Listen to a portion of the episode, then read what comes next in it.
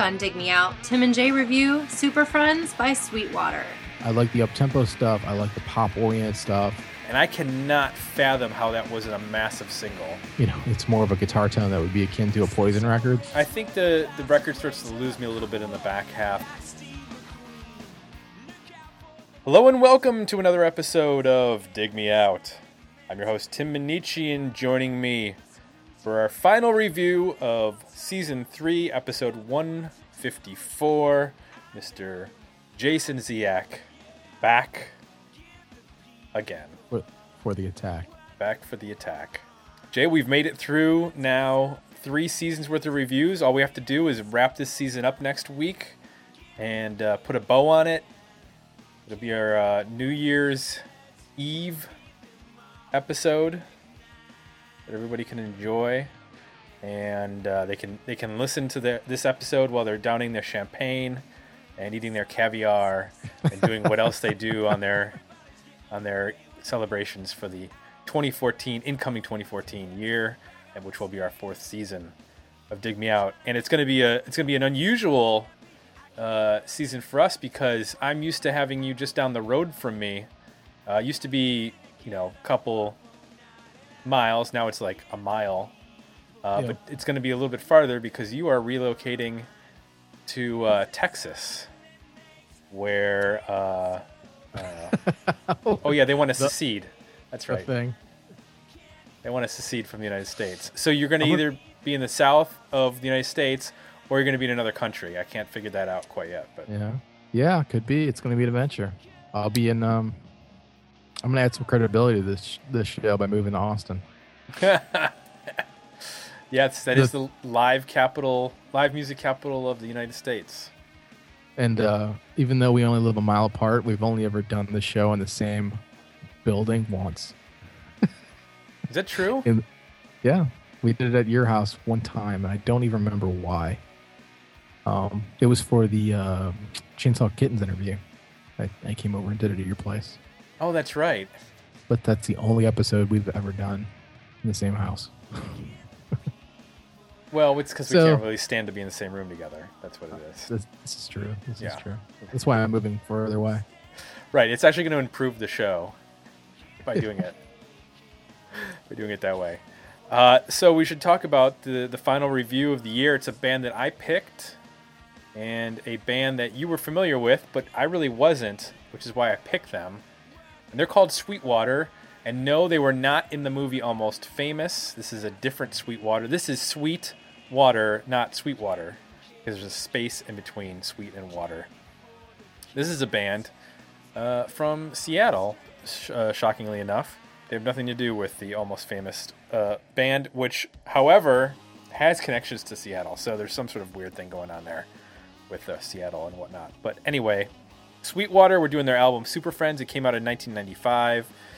I wasn't familiar with it, but it was one of those album covers that I really remember well seeing around the radio station, and I always wanted to check it out, and I never did. And I thought, you know what, I got a couple picks at the end of the year, I'm going to check it out. So this is a completely unknown band for me. Jay, you were familiar with them, correct? I was. How how did you I, uh, come about uh, Sweetwater? You know, I think just because they were from Seattle, I think it was like uh right after you know Seattle kind of blew up and they I don't know if they had a Pearl Jam connection or what, but I just had They heard do. the name and uh uh started digging around trying to find them and I think I bought this record new like what when it came out like right when it came out um and then I eventually went back and got their first record um, in a you know bargain bin or dollar bin or something. Mhm. Um, so yeah, I just followed the. I was just following trends. So you mentioned about you know Pearl Jam. Well, there actually are some connections to Pearl Jam, which we're going to get to in the history of the band. History of the band. So they were originally known as SGM while they were in school, and then in 1990 they changed their lineup and became Sweetwater. The original lineup, which was for most of the early parts of the early years of the band, was Rich Credo, Adam uh, Czeisler, Cole Peterson, Dudley Taft, and Paul Euler. Um, they put out their debut album Tur, and when they, they played their first show, it was with a band called Mookie Blaylock. Jay, do you know who Mookie Blaylock eventually became? Frozen. Yeah. Tur got them signed uh, to Atlantic Records in 1992, and they released the following year their self titled sophomore album, which was produced by Don Gilmore, who would later produce albums by Linkin Park, Dashboard Confessional, Lit, and Pearl Jam. It was also mixed by Tim Palmer, who we know mixed Pearl Jam. So there's some Pearl Jam connections. Uh, the band was then signed to Elektra Records subsidiary East West, and they recorded their follow up, uh, which is this album, Super Friends, with Dave Jerden, who worked with Alice in Chains and Jane's Addiction, among other bands. Uh, prior to the recording of this album, uh, guitarist Dudley Taft was fired. So they went in as a five piece, but ended up recording the album as a four piece, which uh, Rich Credo is the sole guitar player on the record. Um, so Dave Jerden returned uh, behind the board to produce their uh, fourth album, Suicide, which came out in 1999 on EMI slash Good Inc. Records. The band spent 2000 through 2006 on hiatus. They started playing shows again in 2007, and in 2009, they released the album Clear the Tarmac on their own label, Golden City Records. Um, it was the label run by guitarist, Rich Credo. The band continued to play shows. They toured with Iggy Pop in 2009, 2008 with Stone Temple Pilots. In 2009, drummer Paul Euler was replaced by Chris Friel. And in 2012 and 2000, 2012, the band released a single. And in 2013, uh, an EP. So they are actually active again. So, and then one other thing I wanted to mention is that when they were on Atlantic, well, they were known as being a hard touring, like a, a heavy touring band, doing lots of touring, getting out on lots of tours. They toured uh, for one leg of a Winger t- uh, concert or a Winger tour. They opened up for Winger in '93. Okay. Yeah. So um, three. So that would have been like, oh, geez, Winger was uncool by then, right? were they ever cool, Jay? Really? Well, no, they were weren't, uh, super uncool by '93 because that's when um, Yeah. Beavis and Butthead were making fun of them. Well, that's even weirder, Yeah. huh? But it was a label thing. You know, Mhm. label said go out and tour with this band, so they went out and toured with the band. Yeah. Um, so that is the history of uh, Sweetwater. If you would like to suggest an album for us to review, of course, head on over to our request review page at digmeoutpodcast.com, and you can pick an album for us to review in the 2014 season.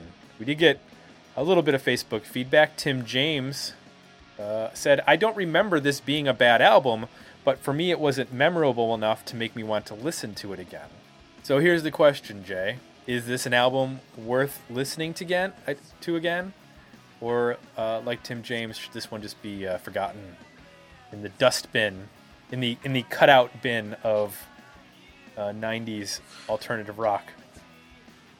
Uh, I feel a little biased on this one. Um, so because I bought this new and probably you know and paid full price for it when it came out, and You felt obligated to like it. well, yeah, you go back to not well, not like it necessarily, but you know, you go back, you know, for for those. I, I guess if you're listening to this podcast, you you remember these times. It's not foreign to you, but think back to, you know, in the 90s and 80s and 70s. If some of us remember back that far, like it cost a lot to buy a record because you didn't have much money and you didn't buy a ton of them, and you know, you maybe bought one every couple weeks or one a week or something, and when you bought them, you listened to them. Like whether or not you might have not loved it the first listen. I'm not saying this record I didn't, but regardless, you might not have loved it the first listen, but you paid full price for it. By God, you had the CD. Um, it wasn't easy to skip to another, you know, CD or tape or record. So you put it on and you pretty much, you know, made it through the whole thing. And um, sometimes you'd put it in your car and you'd really listen to the, the hell out of it because it was you know, you'd forget to bring new new CDs in the car, so you'd spend a lot of time with records, um, listen to them a lot, and it, it wasn't always indicative of maybe loving it. So, I, you know, this is one of those records I did that with. Um, I listened to a lot when I first got it, probably the first year or so of owning it. So I feel a little bit biased go back and listen to it now because the material's so familiar to me. Like I know every change and every, you know, lyric and every melody and every everything that it feels very hooky to me like way more than i even expected it to like thinking Mhm. in my head about going back and visiting it um so i don't know if that's just me being familiar with the material or if it's genuinely that you know if there's uh, the melodies are that strong uh, on the record. Um you know i i was taken at the time when i first listened to it i was kind of taken aback by um how uh crunchy and not grungy the guitars were. Uh, they're very much in the you know it's more of a guitar tone that would be akin to a poison record than it is to a nirvana record. Yeah. um, and even some of the riffs are are like, you know, a bastardization between J Mascis and CC DeVille. Um, it's Oh, like it's funny that you mentioned CC DeVille. I, was, I had the same thoughts on some of this record. so you kind of get flavors of both. Um, you know, so it's very sharp sounding. It's very from a from a guitar standpoint. It's very um, it's more 80s than it is 90s to me. Um, so in 1995 when this came out, that was no interesting. Um, I kind of liked it because you know I come from that time period, but I, there was also some weird and awkward mismatches of of that sound with um, more alternative approaches, I guess, or influences. You know, revisiting it, I like the um, I like the up tempo stuff. I like the pop oriented stuff. So tracks one through four, you know, really in the into that area. Um, you know, uh, even Painless almost has like a Green Day kind of feel to it. Um, some good choruses, um, some really cool guitar riffs, um, some interesting leads in that you know they're melodic, but they're still kind of like you know, un not overly um, wanker guitar wankerish. You know, Mhm. they're still like uh, fuzzy and loose, and um, so there's a kind of a cool contrast there. Um, it gets into some rock areas with um, like Big Rock Show. Not a great. It's okay. I kind of like the ly- lyrically. I like that song, but musically, it's it's not very special. Um, they do some slower stuff, um, like Self Hater. It's not. It's okay. Um, Happy kind of has a cool uh, cars like like intro and and, and uh, guitar part, but the um, the chorus isn't very good.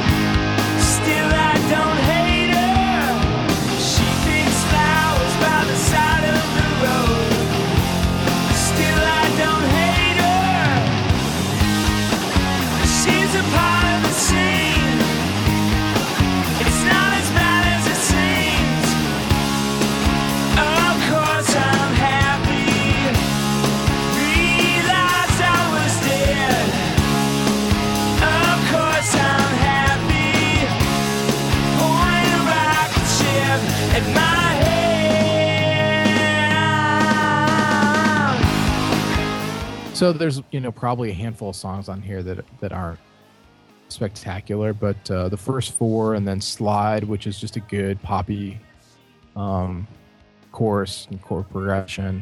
It almost sounds like a slowed down Superchunk song to me. And Adeline, Adeline which is um, just got some cool um, swagger to it. It's one Mhm. of the songs where they kind of like loosen up a little bit. Um, it's not quite as like you know um, razor sharp and propulsive. It's a little bit more laid back, and he can do some cool stuff vocally. Um, so, and then "Win," the last the last song I, I like uh, quite a bit. Got a ch- chunky kind of uh, driving rhythm in the in the verses, and um, the chorus is just kind of got a, like an anthemic hard rock feel to it, which is I think works for them.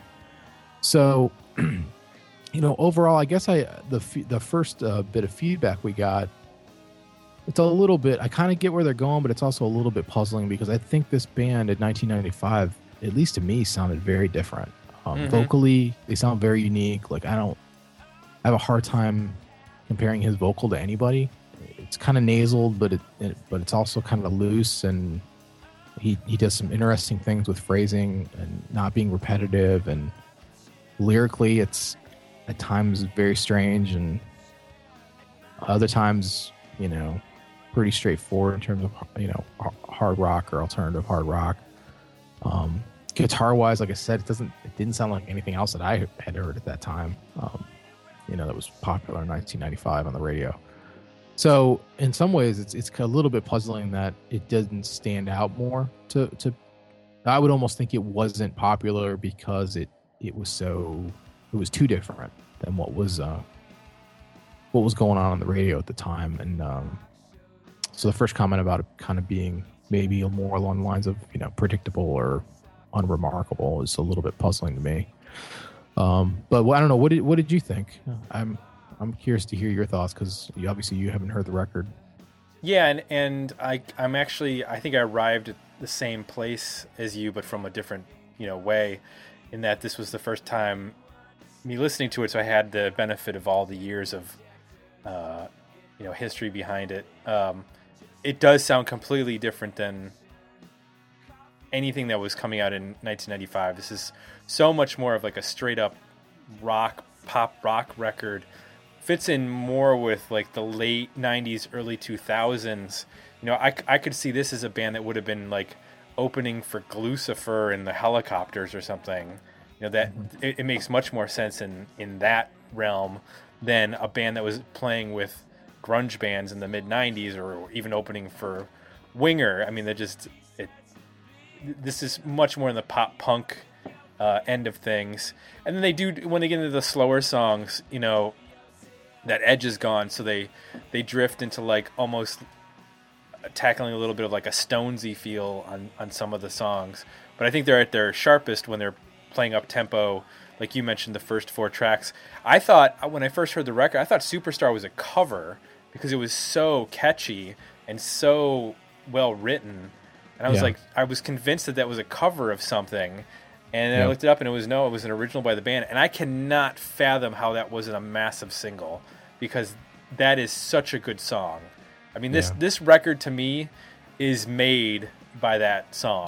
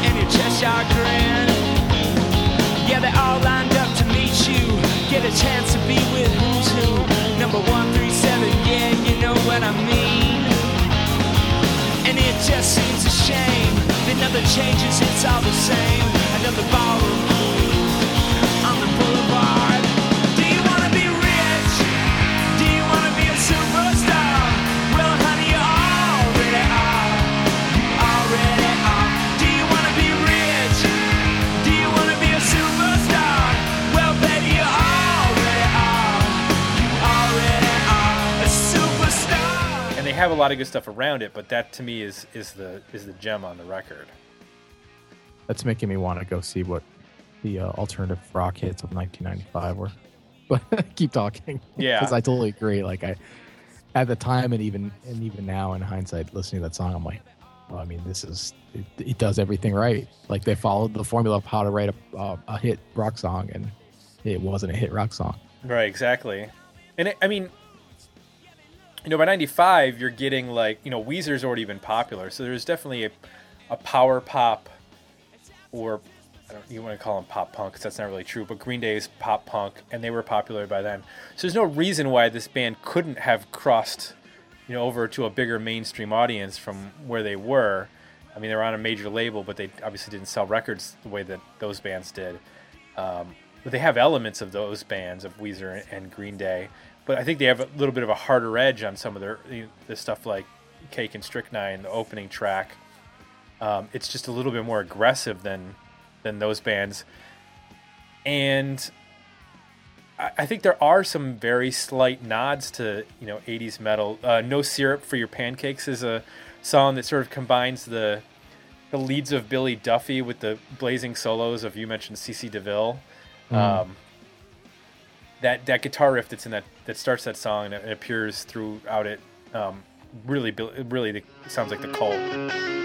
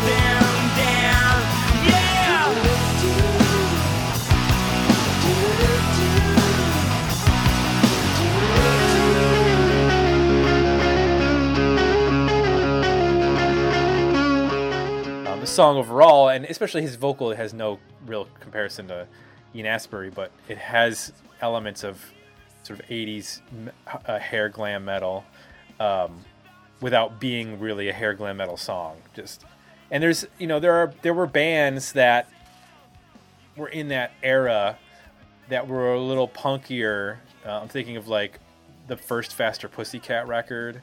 Um, You know, you take there are riffs on like bathroom wall or uh, you know that that would not that I could see this band cribbing from you know from that from that sort of a, an era of sort of like the sleazier punkier side of of uh, of 80s you know not the Bon Jovi and the Def Leppard aspect of it but the a bit of the grittier stuff.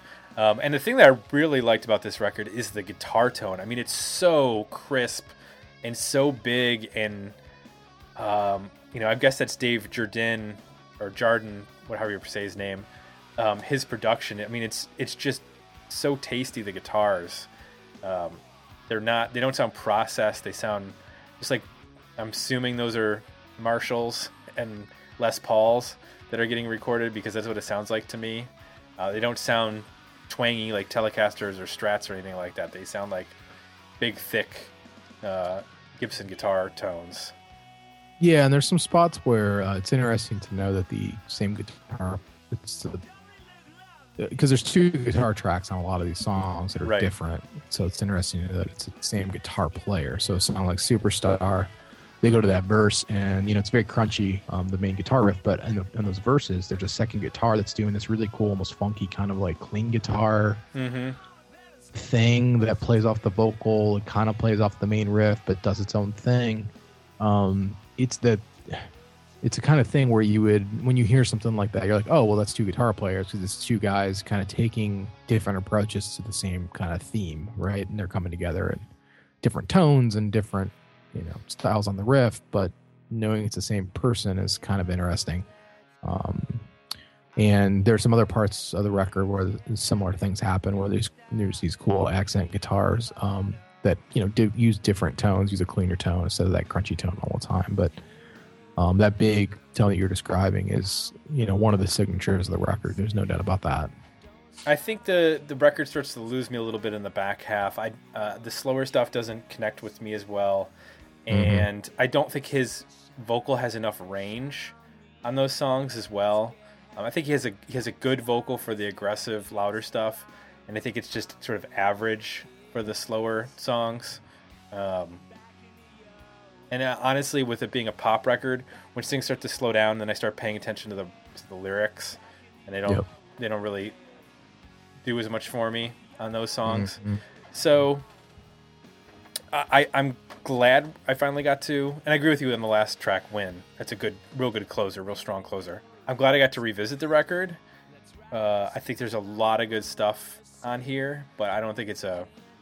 Uh, you know, this isn't like a, a lost classic that you have to go out and rediscover because it's, uh, it's a um, a missed opportunity. I think if if you were to just play somebody's superstar and go, this is one of those should have been one hit wonders that never happened.